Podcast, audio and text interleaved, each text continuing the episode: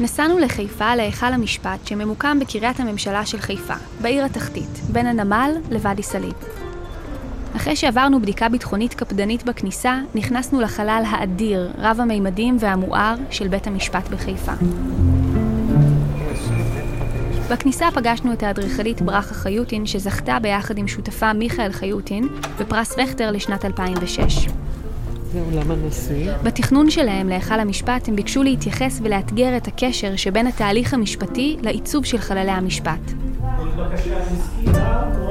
ברכה שוחחה איתנו על המצב הנפשי הקשה שבו שרוי אדם העומד למשפט ועל הסביבה שבה המשפט מתקיים. והסבירה כי האדריכלות יכולה לדעתה לסייע בדאגה לכבודם של כל השחקנים בדרמה המשפטית. השופטים, העובדים, האורחים ובמיוחד הנאשמים.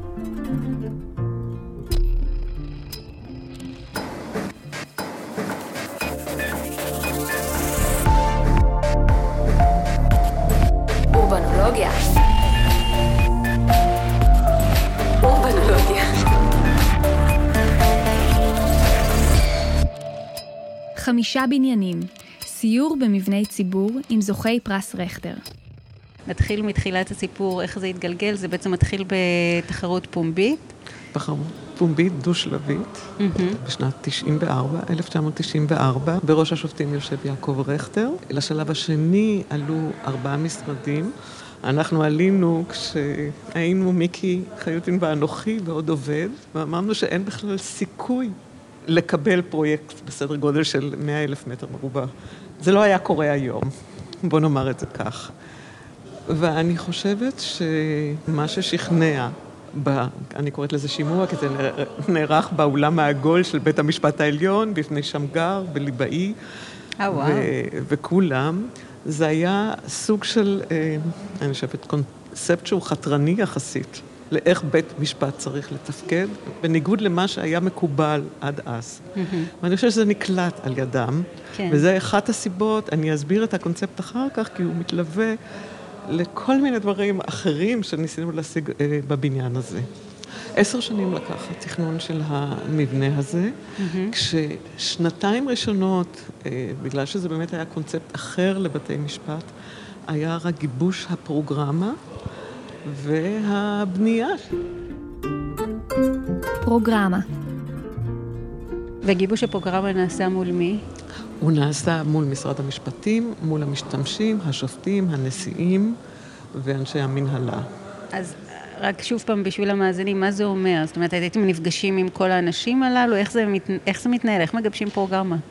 יש, בעצם משרד המשפטים, שיש לו גם אגף תכנון שם, הוא מוציא פרוגרמה יחסית מאוד מפורטת, אם אני מדברת על שני בתי המשפט שהתעסקתי בהם לאחרונה, אפילו מקבלים שרטוט של אולם משפט. המרחק מהבמה, המרחק מזה, המרחק מזה. עכשיו, זו הייתה שחייה בתחרות. היו צריכים לעכל אותה. זה בעצם הוא... הפרוגרמה נבנתה בדיעבד? היא לא נבנתה, היא עודכנה. Hmm. כן. המערכת השיפוטית היא מערכת דינמית, היא כל הזמן משתנה. למשל, מערך האולמות משפט והערכאות שהיה פה בתחילת האכלוס, לא זהה למה שיש היום. זאת אומרת שהיה איזושהי הזדמנות, תוך כדי התחלת התכנון, כן. גם לשמוע וגם לעדכן, וכך זה היה. טוב, אז... תראי, זה לא היה קורה היום, היום יש הפרטה. של בתי המשפט, ובעצם התכנון והביצוע בידיים פרטיות. סיפור די כאוב לדעתי. אז בואי נחזור רגע לתהליך של התכנון, נדבר אולי על ההפרטה אחר כך, ומה את חושבת על זה, אבל איך ניגשים בכלל אה, לפרויקט כזה? אני יודעת שיש לך מחשבות על התפיסה של בתי המשפט ביחס נכון. ל... קודם כל ניגשים לזה בחילורי הדעה, כי זה גדול עליך.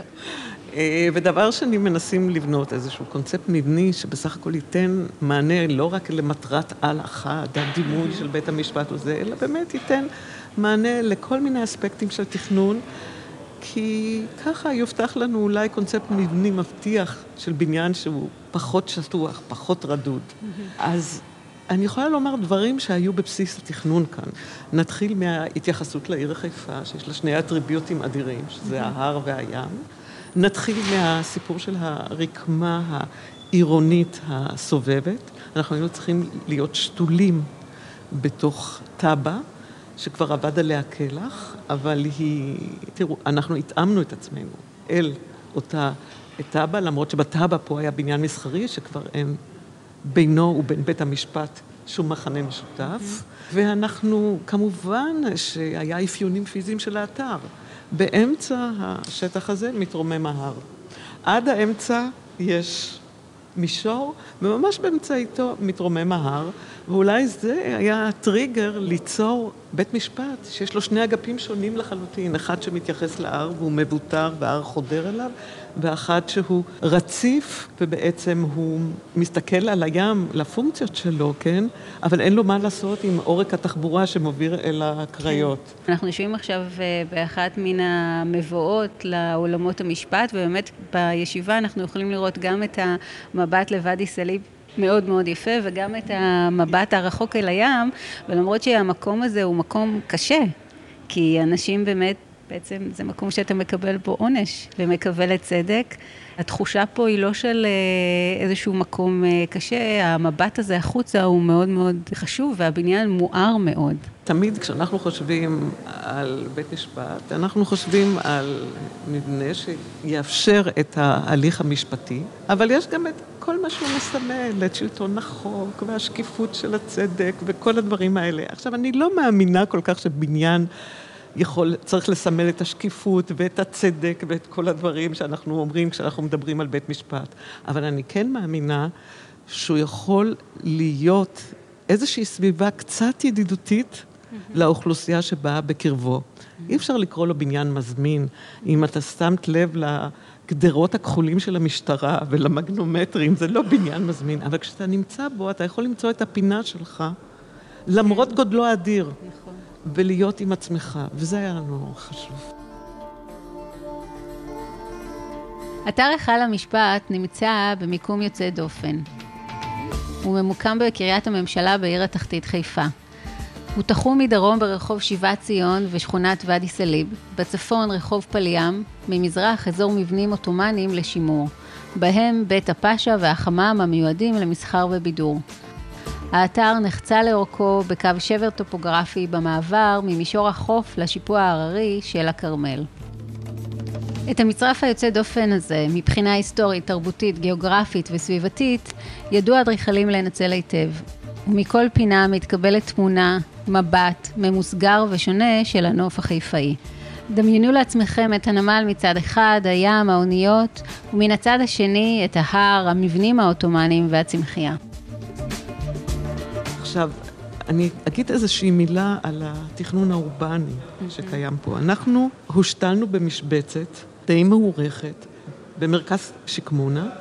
מצידנו המערבי ישנם חלונות הסיטי, שיש שם מדרחוב במפלס העליון, שהוא בעצם חודר אל המבנה ויוצא לעבר כל האזור האוטומוני המשוחזר של כן. הפאשה.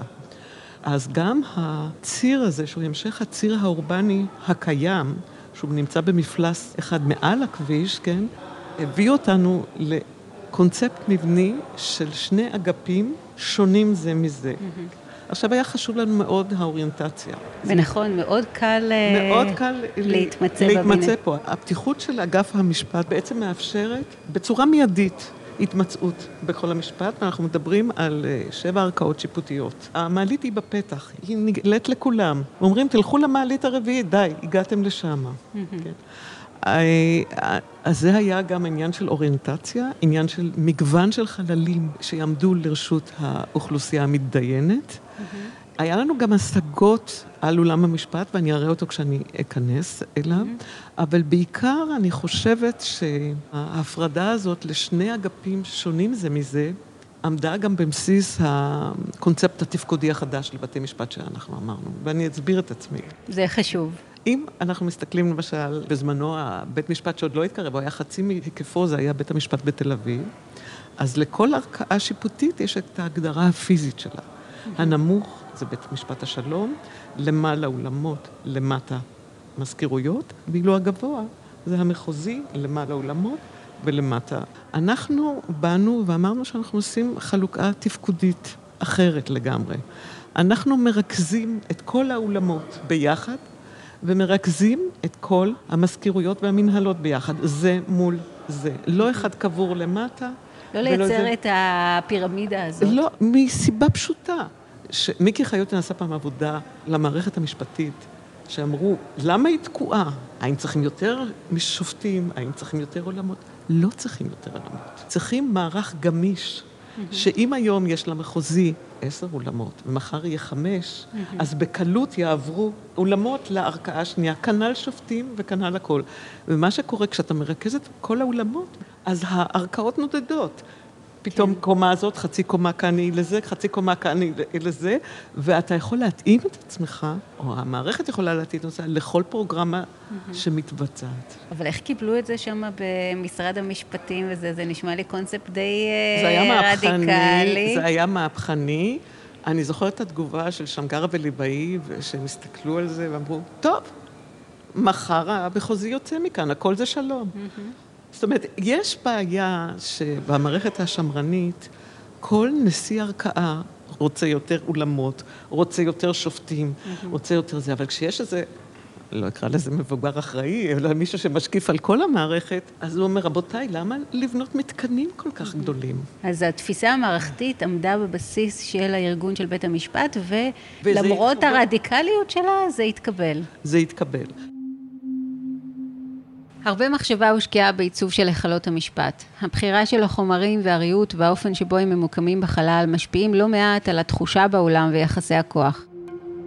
הבחירה של ברכה הייתה לכבד דווקא את הנאשם, שנמצא במעמד פגיע וקשה. הבמה היא מינימליסטית, אין כמעט תחושה של במה.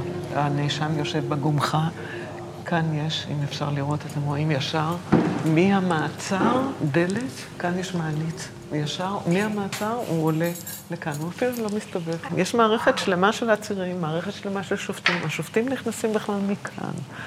זה המקום היחידי בבית משפט ששלושת התנועות של האוכלוסיות הראשיות נפגשות בו. הקהל מגיע מכאן, הנאשם עם הליווי המשטרתי מגיע מכאן, יושב לו בצינה פה, ומכאן השופט. אז בעצם, שוב, כאשר נכנסים לחלל, אתה לא רואה את הנאשם.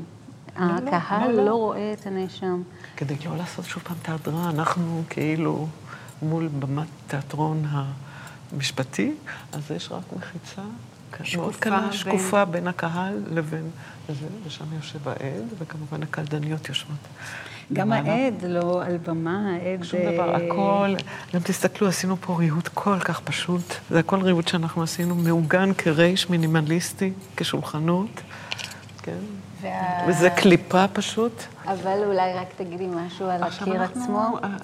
הטיח, על החלונות. הטיח, כולו טיח ביתי, לבן, לא קירות מחופים של אבן. הקיר האחורי של השופט שנהוג לראות אותו או מחופה בעץ, או מחופה באבן, או קיר טיח, והסמל של המדינה הוא בכלל תבליט. אז בעצם התאורה הטבעית זורקת את האור בצורה כל כך אה, עדינה. תמיד אור עקיף. כפי שאמרתי, יש פה תמהיל של גדלי אולמות שונים, יש כאלה גם שהם לא פליליים, אז הם בלי דוכן הנאשמים. יש כאלה שהם ישירות אל החצר.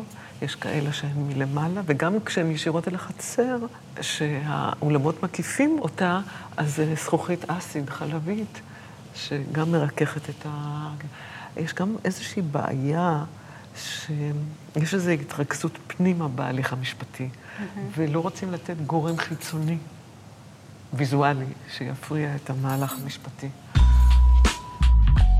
סטרוקטורה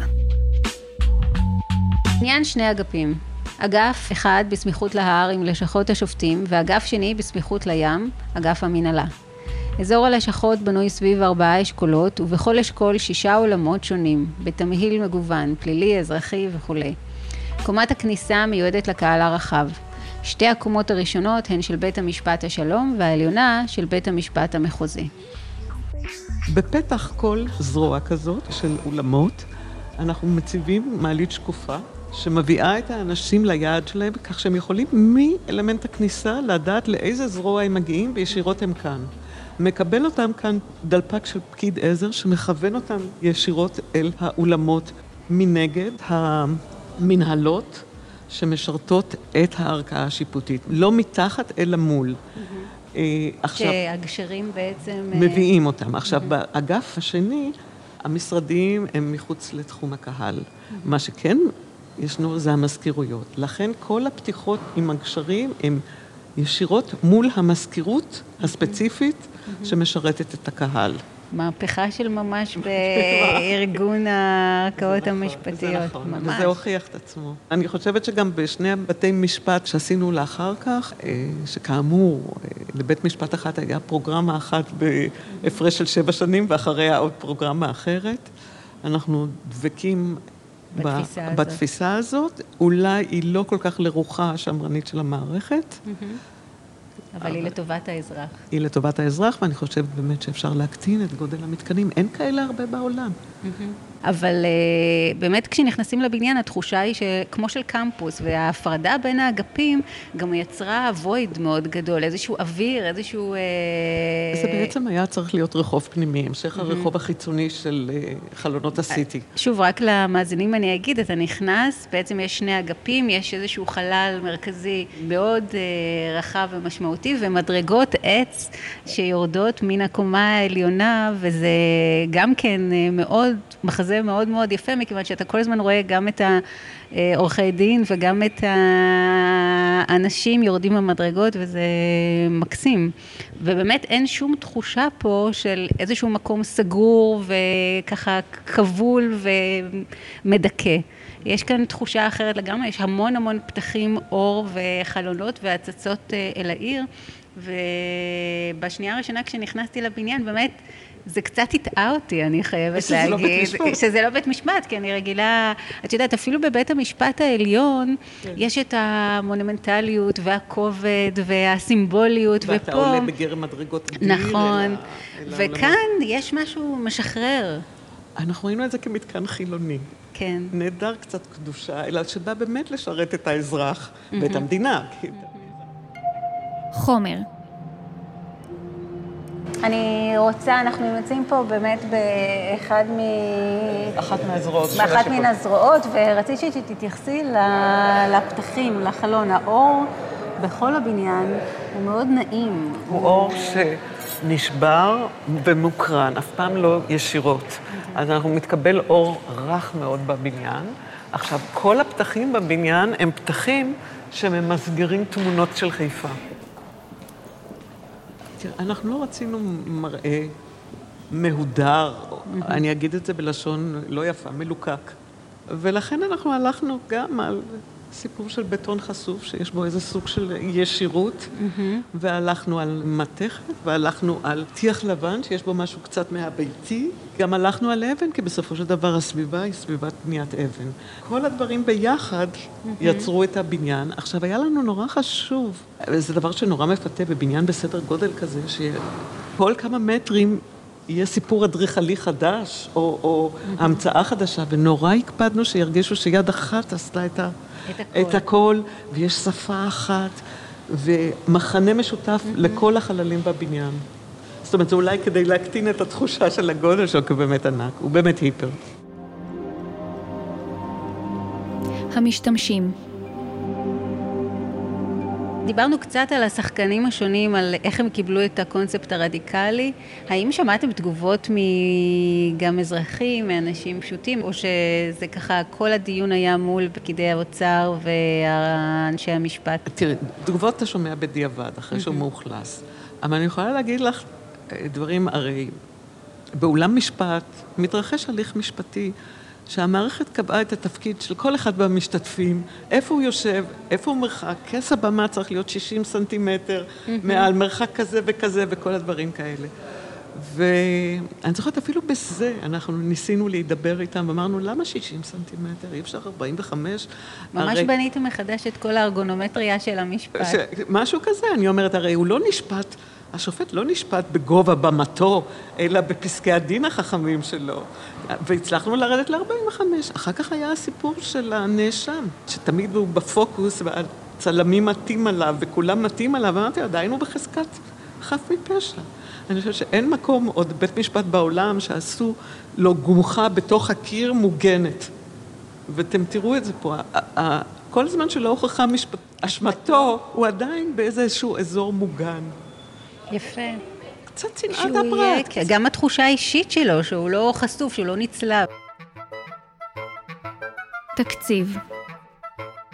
אני רוצה קצת להיכנס למאחורי הקלעים של, ה, של הבניין. בעצם אה, זה בניין שאנחנו, הציבור גם אה, מממן אותו, נכון? נכון. מי מממן את הבניין? זה הדיור הממשלתי, משרד האוצר. אז אני אספר לך קצת נתונים. בשנת 2003, התקציב של המבנה היה 530 אה, מיליון ל-100 אלף. ל-100 אלף מה? מטר מרובע. מטר מרובע. העלות הייתה דה פקטו ללא אגרות, אני חושבת, במע"מ, 400 מיליון. אנחנו. עוד החזרנו כסף. אם אני מהוונת את זה להיום, ה-400 מיליון הם בעצם 550 מיליון אה, ש"ח. זאת אומרת שאנחנו מדברים על עלות מטר מרובע של 5,500 ש"ח, שזה כלום לעומת 8,000 אולי לבית מגורים, ומ-10,000 טוב, אז זהו, זה באמת צריך... ואני לא יודעת איך להסביר את התעלומה הזאת. צריך באמת אה, להסביר אה, באמת למאזינים שהרבה מאוד בתים פרטיים, הסטנדרט בשביל מטר מרובע הוא הרבה הרבה יותר גבוה, ש-5,500 שקל למטר מרובע זה מעט.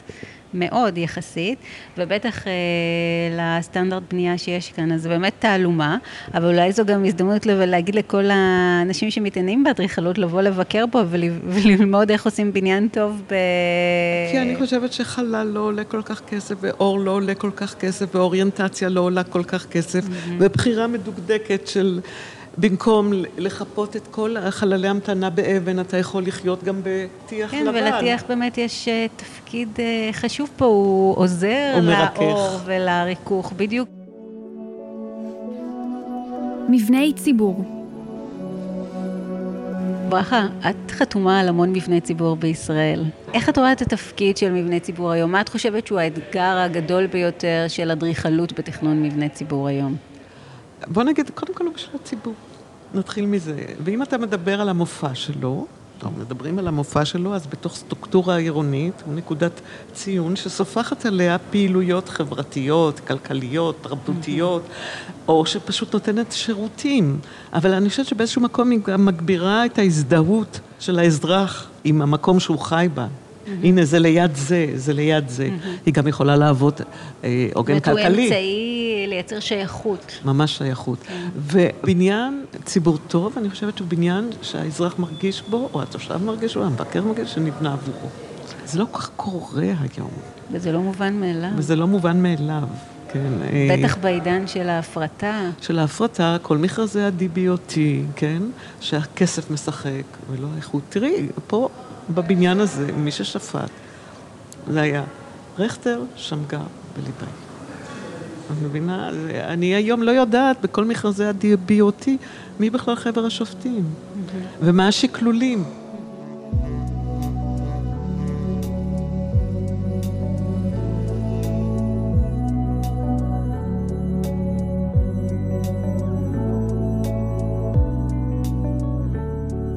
בפרק הבא נסייר עם האדריכל איתן קימל בבניין בית הלוחם בבאר שבע, זוכה פרס רכטר. אם אתם רוצים לראות את הבניין ולא רק לשמוע עליו, אתם מוזמנים להיכנס לאתר שלנו, אורבנולוגיה, חפשו בגוגל, תגיעו אלינו בקלות, ושם מחכות לכם כל התמונות מהפרק הזה ומפרקים אחרים.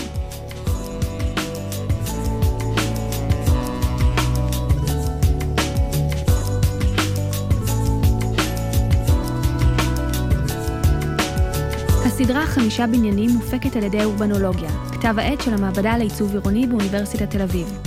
טלי חתוקה והדס צור עורכות, ניר לייסט עורך את הסאונד והמוזיקה. אפשר לשמוע אותנו דרך האתר של אורבנולוגיה, בסאונד קלאוד, באייקאסט ובאפליקציית הפודקאסט קאסטבוקס.